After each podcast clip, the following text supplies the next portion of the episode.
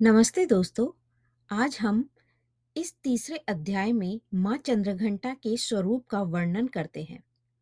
नवरात्रि के तीसरे दिन माँ चंद्रघंटा के स्वरूप की पूजा होती है। माँ चंद्रघंटा का स्वरूप स्वर्ण के समान कांतिमय है।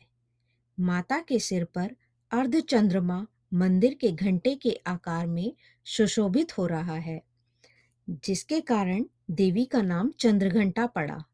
माँ का प्रिय वाहन सिंह है, जिस पर वह सवार है। अपने दस हाथों में खडक तलवार, ढाल, गदा, पाश, त्रिशूल चक्र धनुष और तरकश लिए माता मंद मंद मुस्कुरा रही हैं। तो माँ चंद्रघंटा की कथा इस प्रकार है। देवताओं और असुरों के बीच लंबे समय तक युद्ध चला। असुरों का स्वामी महिषासुर था और देवताओं के इंद्र। महिषासुर ने देवताओं पर विजय प्राप्त कर इंद्र के सिंहासन को हासिल कर लिया और स्वर्गलोक पर राज करने लगा। इसे देखकर सभी देवतागण परेशान हो गए और इस समस्या से निकलने का उपाय जानने के लिए त्रिदेव, ब्रह्मा, विष्णु और महेश के पास गए। देवताओं ने बताया कि महिषासुर ने इंद्र, चंद्र, सूर्य, वायु और अन्य देवताओं के सभी अधिकार छीन लिए हैं।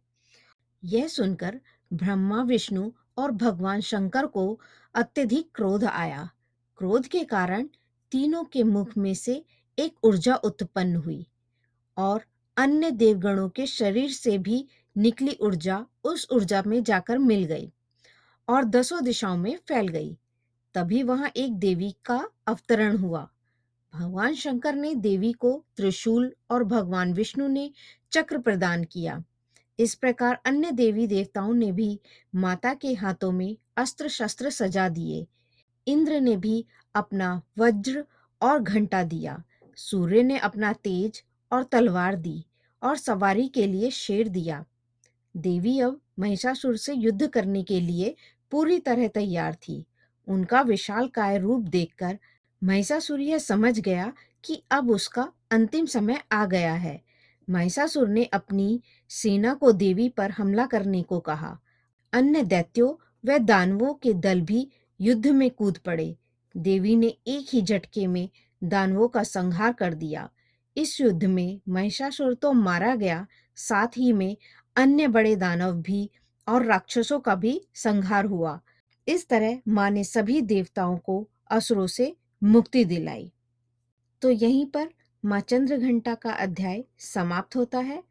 अगली कहानी सुनते हैं चौथे अध्याय में माँ के नए स्वरूप की।